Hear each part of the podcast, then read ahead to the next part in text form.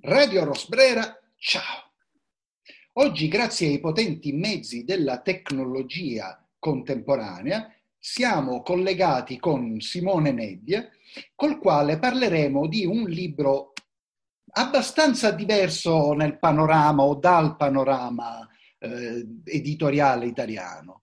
Dunque, di che cosa parla o di che cosa magari non parla questo libro? Di uno dei tanti conti col proprio passato che l'Italia si rifiuta da sempre di fare. Conti col proprio passato che ormai hanno creato in Italia nodi così voluminosi, così raggrumati, così tanti nodi che solo i più ottimisti riescono a sperare che prima o poi verranno al pettine. Tra i tanti nodi mai districati dal pettine appunto, ci sono appunto gli eventi del 1968 e i loro effetti o i loro non effetti sulla società contemporanea. Simone Nebbia si è dedicato, o trasversalmente non si è dedicato a questo, in un romanzo molto interessante che si intitola Rosso Antico, che è appunto un romanzo, ma se mi passi l'espressione, è una sorta di pettine sociale, quanto c'è di vero in tutto ciò? Beh, intanto ciao a tutti e ben trovati, ben trovati in radio.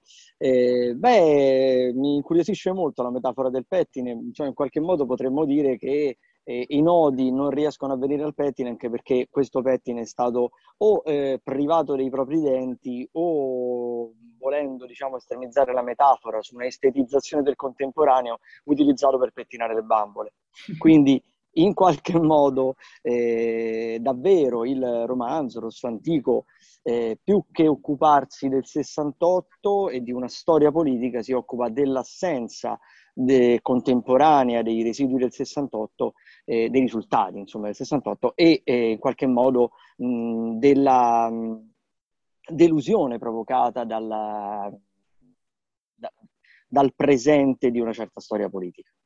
Senti, ma ti faccio subito una domanda. Tu non c'eri nel 68 o se c'eri dormivi? E... No, ero abbastanza assente, in effetti sono nato molti anni dopo.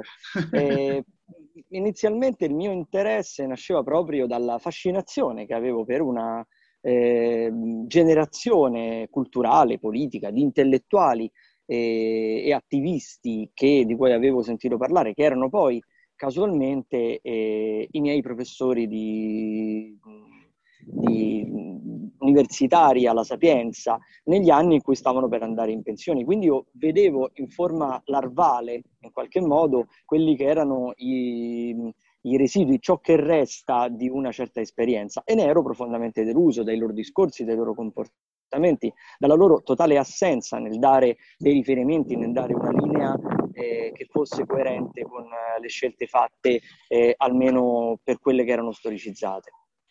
E oggi ne sei più deluso o meno deluso? Perché io ora forse sbaglio, ma ho la percezione che, dire, lo diciamo anche con una battuta, molto di quello che nel 68 sembrava di sinistra nel tempo si è rivelato di destra, o forse tutto si è trasformato in qualcosa di destra, o forse la, Bisognerebbe chiedersi se non c'è anche il 68 alla base del fatto che oggi in Europa non ci sia niente di tangibilmente di sinistra. Ma infatti il romanzo si occupa di un fatto specifico, in realtà eh, un vecchio attivista sessantottino che aveva 20 anni ed era l'intellettuale di riferimento dei giovani del 68, che per 50 anni successivi campa in qualche modo sulle idee di allora, ma senza chiedersi se le idee sono venute dal, presente dalla propria vita eh, contemporanea, si trova costretto eh, a, rend- a, rendersi proprio conto di questo cambiamento, cioè il fatto che la perdita delle ideologie, la disaffezione verso la politica e eh, la confusione eh, rispetto a ciò che eh, è di sinistra, di destra, insomma, a ciò che è mh, conservazione o, um, o mh, potremmo dire progressismo, insomma, per definire in un'altra maniera, ecco, questa confusione lo porta ad avere una confusione verso la propria vita. Lui si trova a dover esprimersi sul 68, lui lo ha creato, ma lui non sa più che cosa, eh, che cosa dire, ed è uno stato di crisi che poi allegoricamente diventa lo stato di crisi di un'intera società. Senti, ma secondo te ce la potremmo fare anche noi che appunto apparteniamo a una, decisamente a una generazione successiva? E c'è un problema in Europa di fallimenti generazionali a catena? Beh, eh, questo sì, sono d'accordo ed è quello che appunto io riconosco nel, nel 68, diciamo, in chi ha avuto una giustissima idea per il tempo, intendiamoci, eh, per il tempo che, che, viveva, cioè quella in qualche modo di eh, rompere il rapporto con una certa tradizione e eh, dare vita, anzi non dare vita, ma seguire l'onda delle avanguardie anche culturali che già erano nate da qualche anno, per costituire una, eh, un punto appunto di separazione rispetto al passato. La conseguenza inattesa e imprevista eh, di certe scelte è stata l'incapacità di costituire poi una naturale eh, forma di passaggio di testimone e anche di rottura successiva. Banalmente, se il sessantottino o le generazioni appena successive, perché poi appunto anche gli anni 70 sono stati un po' una lunga coda, eh, per rompere col passato, rifiutare la paternità, hanno costruito la propria esistenza da fratelli maggiori eterni, non diventando padri, Ecco che la figura del padre è stata completamente rimossa. Le generazioni figlie sono rimaste eterne figlie di un padre che non c'è, di un padre impossibile da destituire. Nelle grandi dittature che noi abbiamo visto soprattutto negli ultimi anni scomparire, quelle, scompari- quelle che sono scomparse davanti alla tv, davanti allo schermo dei media, eh, in queste grandi dittature il eh, momento più forte, quello che arrivava anche a noi dall'altra parte del mondo, magari a vedere la TV, era proprio la destituzione del monumento centrale all'interno della piazza più grande del paese del dittatore che rappresentava no? quel potere coercitivo. Da quel momento in poi eh, la popolazione acquisiva il diritto alla libertà. Ecco, forse le generazioni, eh, le nostre generazioni, hanno visto impedita questa possibilità di tirar via il monumento del padre. E senti, so che stiamo divagando più volte, però insomma, siccome la conversazione ha preso questa piega, come lo vedi il futuro? Cioè, mi è capitato qualche giorno fa di incontrare un ragazzino, un ragazzo di 18 anni che voleva fare il regista, regista cinematografico, mi chiedeva alcuni consigli e, e di fronte al mondo del cinema o alla corruzione, corruzione nel senso più ampio dell'espressione che io gli prospettavo del mondo del cinema, lui a un certo punto con una certa ingenuità mi ha detto ma tu non pensi che ci possa essere una rivoluzione come quella che Spielberg e altri registi americani hanno fatto negli anni 70? E io gli ho risposto questo me lo devi dire tu, è un anno e mezzo che state chiusi a casa e vi danno la colpa di tutto e non l'avete fatta, mi sembra improbabile che si faccia una rivoluzione per il cinema. Quindi la verità è che cioè, sembra tutto diciamo che questa idolatria del superfluo, che è una delle caratteristiche della nostra società, sembra in qualche modo essere una figlia o una deriva del 68. Ma, eh, io suppongo, poi appunto non ho risposte definitive, ma sono animato anch'io da tanti dubbi, da tante domande. Eh, suppongo che la, la, la, la, risposta alla domanda sul futuro sia una controtendenza no? rispetto a ciò, che, a ciò, che, vedo, cioè l'investimento grande in quello che viene eh, rimosso da, da molti anni. Quindi ecco, quando l'idolatria del superfluo, come tu la chiami, in maniera molto molto profonda, eh, cioè precisa, eh, che potremmo in qualche modo definire con eh, la, la, la, il potere dell'esteriore, no? eh, in qualche maniera, di ogni forma di comunicazione mediatizzata, quella che forse con un eh, prestito preso dal, dal, contemporaneo potremmo dire quel che è webbabile eh, sotto alcuni aspetti, cioè che ha, ha una forma di eh, espressione portata eh, attraverso la comunicazione web, ecco, forse la risposta sta nell'investire totalmente sul contrario, cioè tornare a parlare di profondità, quindi eh, acquisire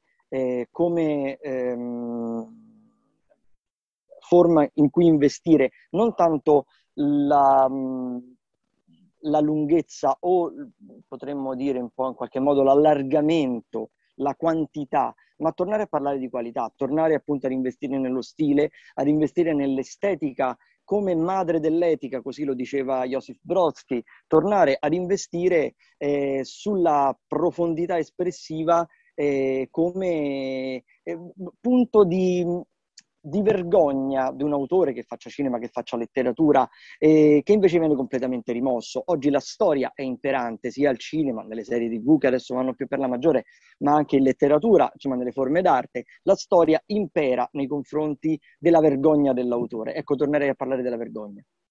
Ah sì, questo poi ho un amico, Mariano Equizzi, che lo dice sempre, per esempio, a proposito del cinema degli anni 70, che era fatto apposta, ora lo, eh, la butto in vacca in realtà, però era fatto apposta per provare vergogna, perché quando tu vai a vedere le notti erotiche dei morti viventi, e poi lo devi dire il giorno dopo quel titolo quando ti chiedono cosa hai fatto e devi superare il problema della vergogna, cioè vai a cinema per vergognarti. E, e, indubbiamente questo l'avevamo perso, ma invece vorrei cogliere uno spunto di una cosa che, de- che hai detto tu, la ricerca della qualità, eh, parlando della qualità della prosa del tuo libro che è anche un po', mi permetto di dire, non vorrei che diventasse un boomerang, però è anche fuori dai binari di molta letteratura italiana contemporanea. Cioè c'è una ricerca, ma ricerca nel senso nobile dell'espressione, nella musicalità della frase, oltre che nella profondità della frase. Beh, io di questo ti ringrazio perché la ricerca c'è stata davvero, è un libro che ho iniziato a scrivere nel 2008 e ho terminato nel 2018 attraverso un percorso tortuoso, ma anche di acquisizione eh, del valore di certe parole, del valore di certi concetti. Eh, in qualche modo ci sono diventato adulto dentro questo libro, no? Quindi eh, ho fatto io un po' il percorso che porta da un personaggio all'altro, per, insomma, per chi lo, lo, vorrà, lo vorrà leggere, il professore più anziano ha una sorta di contraltare più giovane che un po' ripercorre i passi di quelli, di que, di, i passi che il professore aveva fatto magari in età, in età più giovane. E la ricerca dello stile è per me il punto più, più importante perché ritengo che attraverso eh, lo stile si possa acquisire eh, quella, mh, diciamo, quella nave di profondità, quel sottomarino no? che possa arrivare più in giù possibile e tornare a parlare di, di una forma d'arte imperante. La letteratura, a mio avviso, è la più, la più grande delle forme d'arte, è una, è una, ricerca di avventura, la letteratura, e anche il, il, rischio di scrivere in un linguaggio non contemporaneo, non perfettamente aderente alla letteratura di oggi, era per me un rischio calcolato. Eh, però è un rischio che porta all'avventura e non alla predigestione di qualcosa che eh, fosse da leggere, ma già come se fosse stato letto.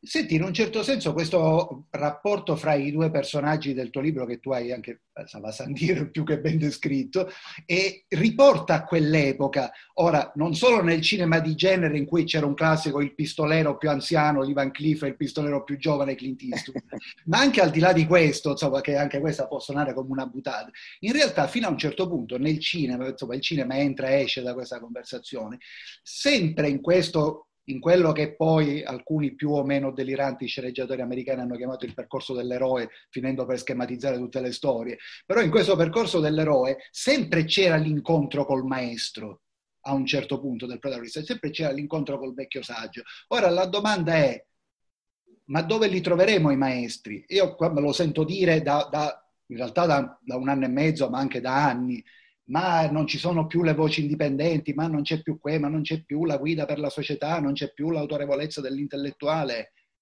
Dove e come possiamo ritrovarla?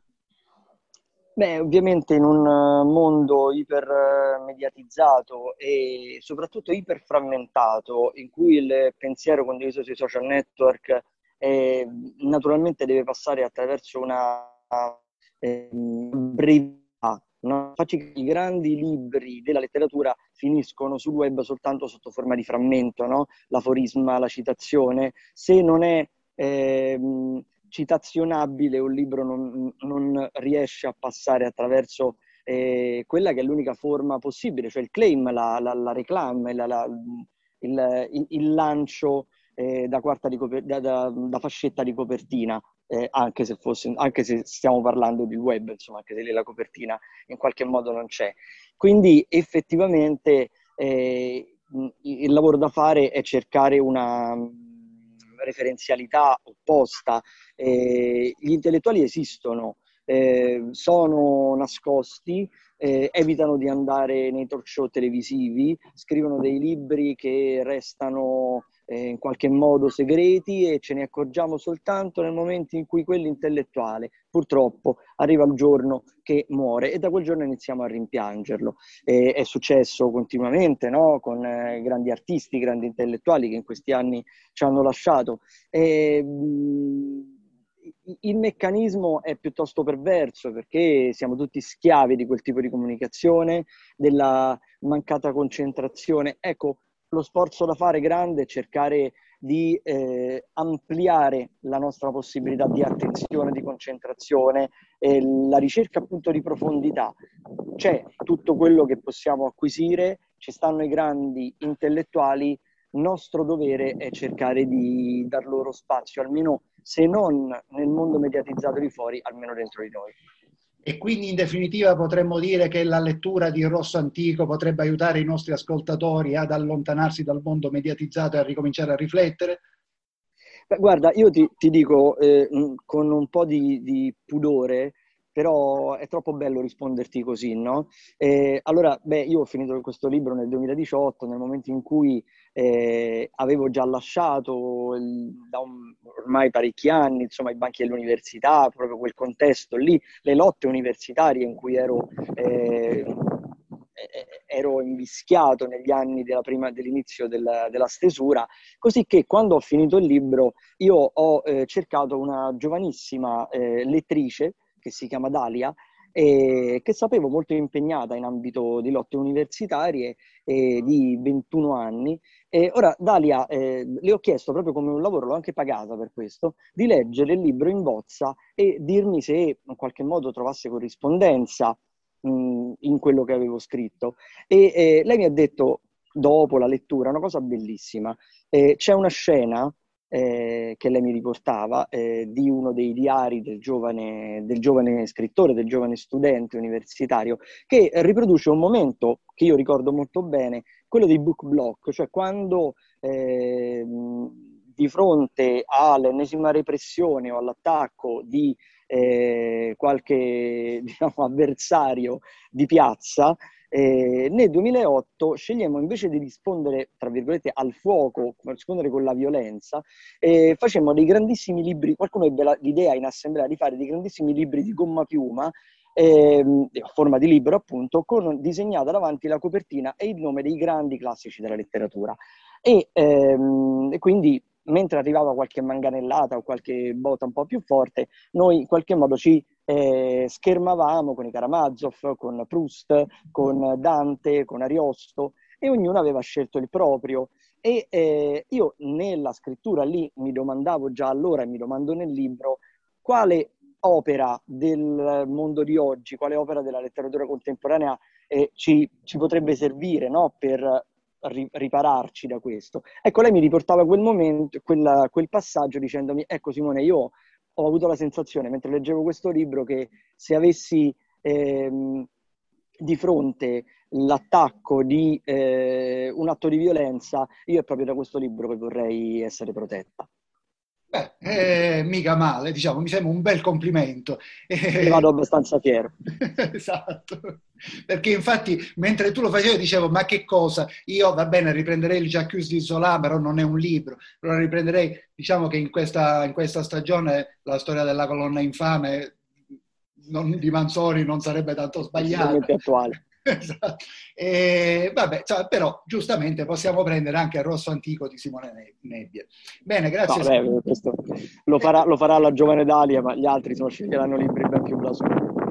Allora, se vi chiamate Dalia, però sappiate, state ascoltando questa trasmissione, sappiate che potrete essere contagiati dalla lettura come la vostra precursora, si dice, precu- sì, precursitrice non si può dire. È un po' complicato. Va bene, grazie Simone per essere stato con noi. Grazie a te, grazie a voi tutti. Radio Rosprera, ciao.